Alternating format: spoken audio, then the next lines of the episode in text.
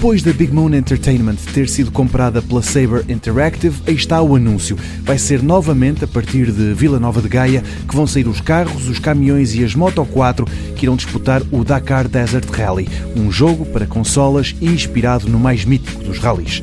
Antes, em 2018, já tinha sido deste estúdio portuense que tinha saído o Dakar 18 Agora, essa aventura vai ser renovada, sendo que a Saber Entertainment diz que este se trata do mais ambicioso jogo feito até hoje, tendo como base o Rally Dakar.